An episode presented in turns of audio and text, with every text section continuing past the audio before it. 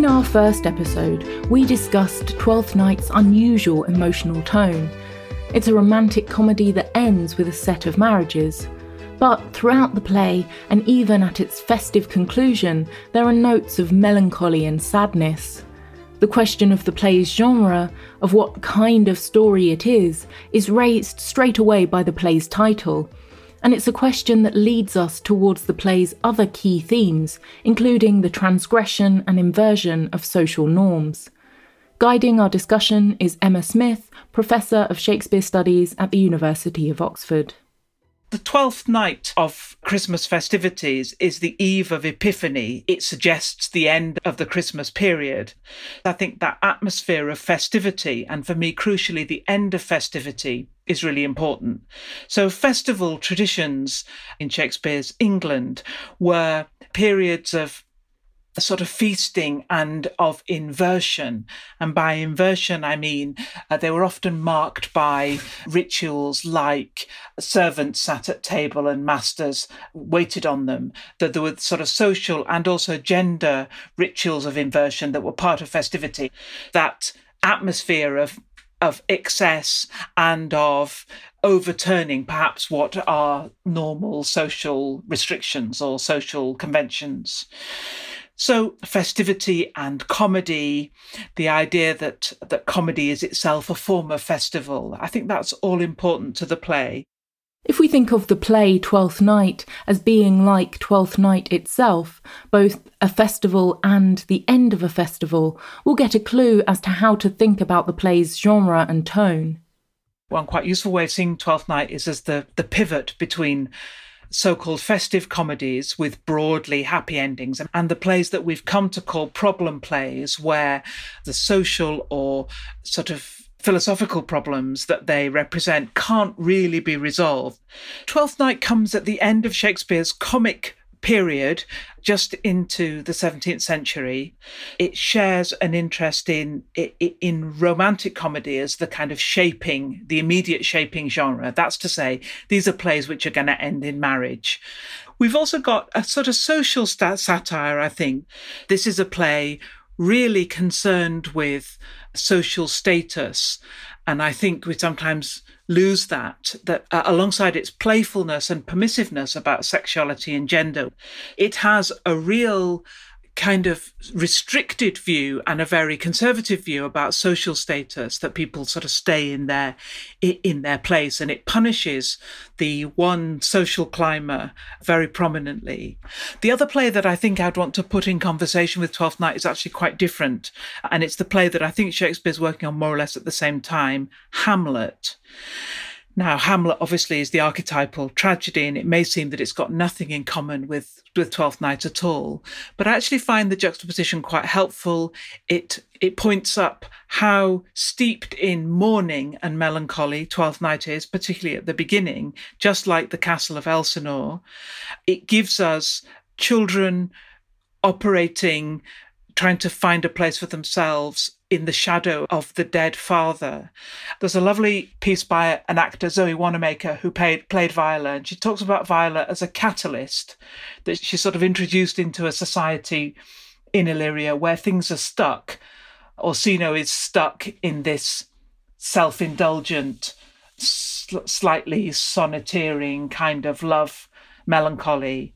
Olivia is stuck cloistered, weeping for the people she's lost, and that Viola Cesario's job is to is to shake that up and to to give people a, a, a way out of this these damaging kinds of behaviours. The main way Viola shakes things up and causes other characters to change is by changing herself, by becoming Cesario. The obvious way to describe what she does in adopting this new appearance and name is to say she disguises herself as if the male Cesario is a false identity concealing her true one. But Emma Smith thinks that this is not quite the right way to think about it. It's interesting to think whether the word disguise or, or the idea of disguise or even of cross dressing is quite sufficient, really, to, to register what Viola chooses to do as Cesario. So I've been interested in what it might be like to take Viola's transformation into Cesario seriously and rather than thinking it, of it as a, a sort of contingent plot device and what that might open up about the play's understandings of, of, of gender and of identity. I think perhaps the one most significant thing about Twelfth Night is that it is written for a theatre in which all the actors are male. So the male characters and the female characters are all played by male actors. And i think that's important because we used to think that was just you know that that was just how it was. It was just something people took for granted. But if you look at twelfth night it's a play which really pushes at that acceptance and and I think encourages us to ask questions about it or to, to interrogate it differently. So I think the performance conditions for which it was written, that all male theatre is is the crucial thing to its playfulness and transgression about gender. The female character, Viola, who we see perhaps for about 15 minutes in her presumably wet female clothes, spends the rest of the play, including the end when she is betrothed to Orsino, spends all the rest of the time in male clothing. And what we just absolutely don't know, I think is really fascinating, is whether the male actor playing a female character dressed as a male has any vestige of femininity at all. So, is it putting on an additional layer of uh, costume, or is it really just taking a costume off? And there are lots of uh, interesting ways in which the male persona of Viola Cesario is more prominent in the play than the fact that she is really sort of in inverted commas she's really a woman uh, underneath. So i think that's the great sort of confusion gender confusion at the heart of the play the sense that gender is a kind of performance that what's underneath is really just another kind of performance and that the the the true identity of viola which seems so important for readings of the play actually in performance is it, it is is quite difficult to pin down. I think the play really enjoys that and i think that's one of the things that we we really appreciate about the elizabethan theatre the late elizabethan theatre. It's a it's a place of playfulness and enjoyment and a transgression which perhaps doesn't tell us all that much necessarily about what goes on outside the theatre, but rather shows us that art, theatre, performance is able to do things and take people with it. And one reason I say that is because uh, of all the characters in the play, Viola, who who spends uh, the majority of it dressed dressed as a man, so usurping or or, or presuming to a position of power which she might not have been expected to have in early modern society. Viola gets exactly what she wants at the end of, of the play. So Viola's transgression, if indeed it is transgressive, is rewarded. That feels to me important in thinking about how the stage thinks about gender and uh, sexual identity as opposed to how a broader society uh, thinks about it. Viola or Cesario is one of the several characters who transgresses boundaries or social categories in the world of Twelfth Night. But not all of these transgressions are rewarded, as we see when the steward Malvolio attempts to cross a status line. Malvolio seems to cross two lines in the play. One is, I think, the importance of merriment and comedy. So that's the kind of Malvolio as a Puritan, Malvolio as a killjoy. This is the initial spur for the trick that's played on him by Sir Toby and the others. But how that trick presents a kind of elephant trap for Malvolio is how fully he enters into the the lie that Olivia is in love with him and how in what detail, what loving, upwardly mobile detail he imagines his life married to her. It's a fantasy of social elevation, uh, of no longer being the steward, but being the master of the house. And I think that really is what the play can't quite forgive because of, of all the of all the things that people do that are transgressive in one way or another, perhaps Malvolio's fantasy of his life with Olivia is the one which is most heartily punished. And I think it does depend a little bit on production, how far the audience goes along with that punishment. There's a lot of setup for Malvolio's first piece of uh, ridiculing, which is that he's going to uh, show himself in these yellow cross garters. That can be a very funny scene in performance. I think you have to now be quite hard to feel that the scene where he is imprisoned and made to feel he's going mad, I mean, sort of gaslit in the most cruel way. I think it's quite hard to see that as a funny scene now. He's the butt of a joke which gets harsher and more violent and more cruel. It's clear that the play punishes Malvolio for his attempted social transgressions. But for another character, it's a little less clear whether her transgressions are punished or rewarded.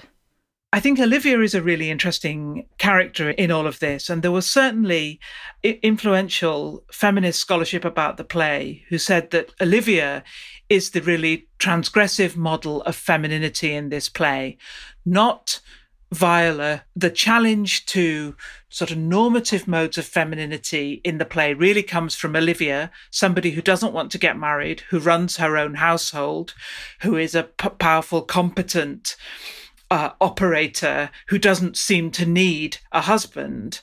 The play really shows us that if you're a woman who dresses as a man, that's kind of fine. But if you're a woman who tries to sort of play the man in your own household, that's not so good. And you probably ought to be married off so that your real husband can can take over and, and regulate this behavior. W- one quite dark argument might be Olivia is being punished for her resistance to marriage and her attempts to be an independent woman. She's being palmed off on someone she doesn't know and who the play presents as I mean, at best, a kind of airhead, spending other people's money. That seems to be really all Sebastian does. I guess a more positive way of seeing it might be that Sebastian's presence at the end of the play enables Viola Cesario to be both people, enables Olivia to get her version of Cesario and Orsino to get his version the end of the play seems to me a sort of wish fulfillment in all kinds of ways that the object of Olivia's desire sort of is materialized in Sebastian and that enables Viola to be in two places at once. We could say that the two places Viola occupies are the roles of Olivia's male partner and Orsino's female partner, but we could also say that Viola simultaneously occupies the role of Orsino's wife and his closest friend, roles that weren't generally combined in Shakespeare's time, but which merge in the permissive world of Twelfth Night. One thing Twelfth Night does in the sequence of Shakespeare's comedies is it's it, it, it squares a kind of circle that often Shakespeare's comedies have been about the conflict between male male friendship and male female romantic love. What Twelfth Night enables, particularly for Orsino, is that that he can have his best friend, his best buddy, and also his his wife. That they, he doesn't have to choose between them because they're actually the same person. And what that does is to give a different twist to that high cultural status that Renaissance society put on male friendship and the relatively low status it put on male female on the, the sort of emotional or intellectual quality of male female relationships. One real irony about Twelfth Night is that Orsino and Viola are able to get to know each other really well, despite the fact that Viola is pretending to be someone that she isn't. And that's because male male friendships, or apparently male male friendships, which are extremely important, they have a really high cultural importance in, in, in Shakespeare's time. Those are those enable forms of intimacy, forms of proximity, forms of shared discussion and shared ideas, which high uh, uh, sort of high status courtship between men and women really doesn't allow at all. The intimacy and intellectual sharing afforded by male male friendships may be one reason that Viola never reveals herself as a woman to Orsino until the play's very end. And, significantly, even at the very end, she continues to be called and to dress as Cesario. It would seem that if you were trying to sort of reinstate a, a, heteronormative marital ending, you would have Viola come back in a big dress and a, a sort of tableau of the couples at the end. But Viola doesn't do that. For me, that suggests that Viola Cesario is always a kind of in between figure, is not securely a woman who disguises herself as a man for some particular practical reasons and then gives up the disguise when that work's done. Cesario seems really important to who she is and who she's going to continue to be. And the fact that that's not completely resolved at the end feels very modern uh, in my reading of the play. This modern perspective on gender, the idea that Cesario is as important to Viola's identity as Viola, is communicated by the split nature of the play's ending. On the one hand, it seems to clarify and re establish gender and gender identities. On the other hand, characters keep reminding each other and the audience that those identities have not been stabilised. After Sebastian and Cesario meet, and Sebastian realizes that Olivia was originally drawn to his sister, his words to Olivia underline the gender ambiguity at work. You would have been contracted to a maid, he says. You are betrothed both to a maid and man. And that's a really interesting phrase. Logically and practically, he means both to the disguised Viola and to me. But in a more conceptual way, I suppose we we again see this spectre of the half man, half woman, the kind of composite twins, the composite Sebastian Viola. I think that that these unions look quite striking on the stage.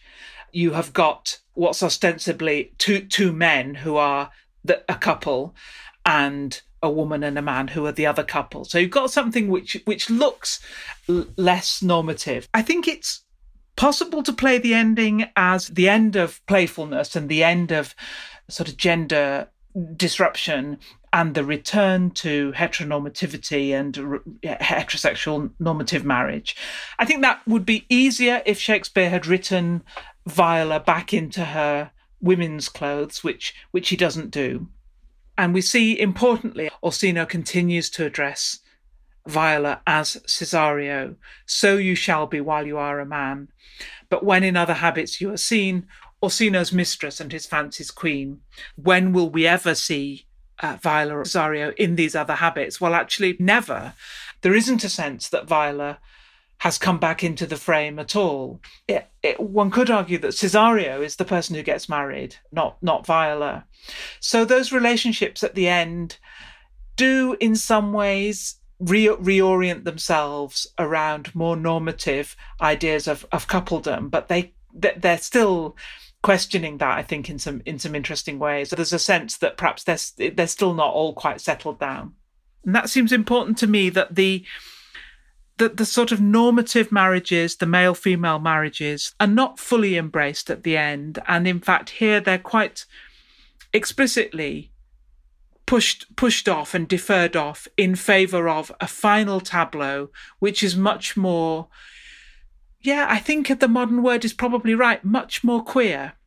Queer in in, in all its ways of sort of transgressive or non-normative in that it has sibling relationships same-sex relationships relationships of strangers uh, all in the frame as opposed to courtships standard courtships leading to marriage there's one particularly significant relationship in the final tableau that doesn't take the form of a couple.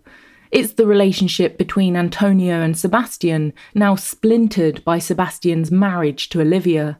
Antonio plays no role in the comedy's push to pair people off, but that's partly why Emma Smith finds him so interesting. I'm really, really fascinated by Antonio because, in a way, he's a completely unnecessary character to the play, and yet he is there.